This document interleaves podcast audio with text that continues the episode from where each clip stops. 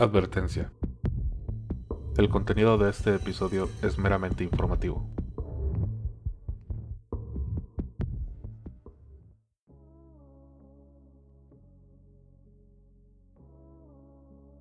Hola, yo soy Evelyn y esta es la sección Te Conté, en donde hablamos principalmente de asesinos en serie, crímenes y otras barbaries. El día de hoy estaremos hablando sobre el adorable Dr. Harold Shipman. Recuerden que en mi Instagram Evelyn Estefanía podrán encontrar más datos y videos por si gustan seguirme, además de mi Patreon y mi Buy Me a Coffee. Para relajarnos, el día de hoy vamos a estar acompañando el episodio con la infusión Pinky Noise de la Casa Isla, de su colección Crafty. Contiene manzana, papaya, zanahoria, hibisco, betabel, fresa, vainilla, piña, canela, almendra y coco. 0% cafeína y la temperatura ideal es de 94 grados centígrados. En fin, Vamos a comenzar con la historia. La población británica en general y la profesión médica en particular quedaron impactadas al descubrir a través de las noticias que un médico de familia, Harold Shipman, de 56 años, habría asesinado sistemáticamente durante 25 años a parte de sus pacientes. Aunque fue sentenciado en el año 2000 por 15 asesinatos, una investigación posterior elevó la cifra a 260 crímenes. El nuevo siglo se abría con una revelación de los mayores asesinos en serie de la historia. Posteriormente, Harold Shipman pasaría a ser conocido como el Doctor Muerte.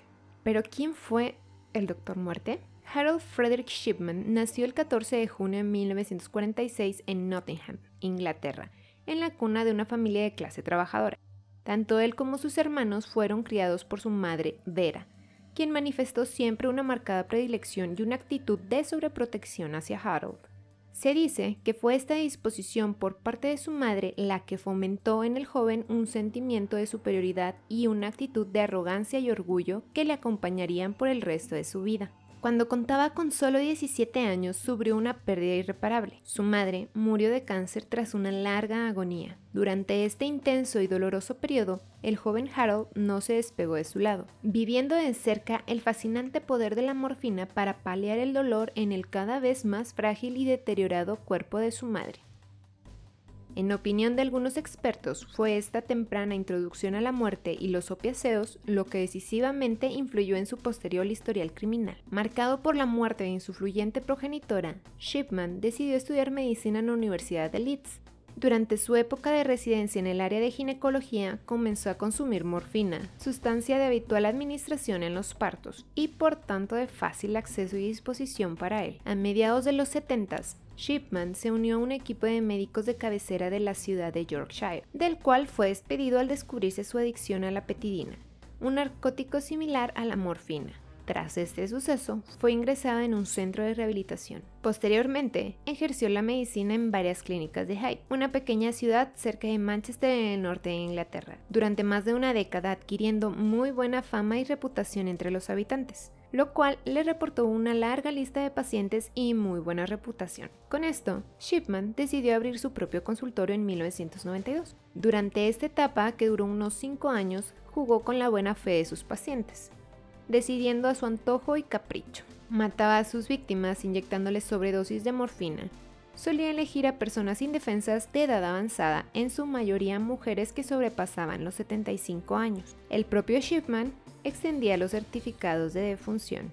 Pero en cierto momento, algunos colegas y el propio personal de la funeraria comenzaron a sospechar de él, por la elevada mortalidad de sus pacientes, sobre todo de mujeres mayores que vivían solas. Pero el asunto no llegó a más. Sin embargo, una muerte que causó alarma y no fue resultado de una mala praxis o algo por el estilo, sino más bien es que una de sus víctimas había dejado en el testamento a Harold Shipman como único heredero la fallecida se trataba de Kathleen Grundy, de 81 años y ex alcaldesa de la localidad. Así que la policía comenzó a investigar por la insistencia de la hija de Kathleen, pues el anterior testamento, redactado hacía 10 años, se destinaba a su hija Ángela, con la que mantenía un estrecho vínculo afectivo. Alguna de las cosas que Ángela alegaba es que el testamento estaba escrito a máquina, un medio nunca utilizado por la señora Grundy. Además, la redacción no era la que utilizaba su madre y una de las más importantes es que, en dicho documento, supuestamente la víctima pedía que la incineraran. Esto levantó muchas sospechas, pues cuando estaba en vida ella siempre expresó que quería ser sepultada. Las investigaciones policiales dieron pronto resultado. Los análisis forenses revelaron que la señora Grundy había muerto por sobredosis de morfina. Es así como comienza la policía a investigar al doctor. Primero fueron a su domicilio a recoger algunas pruebas, dentro de las cuales se encontraron algunas bolsas de plástico con joyas de mujeres, presuntamente de sus víctimas. Tomaron algunos objetos como posibles pruebas, entre ellos destaca una máquina de escribir. Posteriormente, los expertos en documentoscopía confirmaron que tanto el testamento como la carta enviada al abogado para notificarle el cambio del beneficiario habían sido escritos con la máquina de escribir del doctor Harold Shipman. En los meses posteriores se exhumaron más de 10 cuervos para ser examinados, encontrándose en todos ellos a altos niveles de morfina.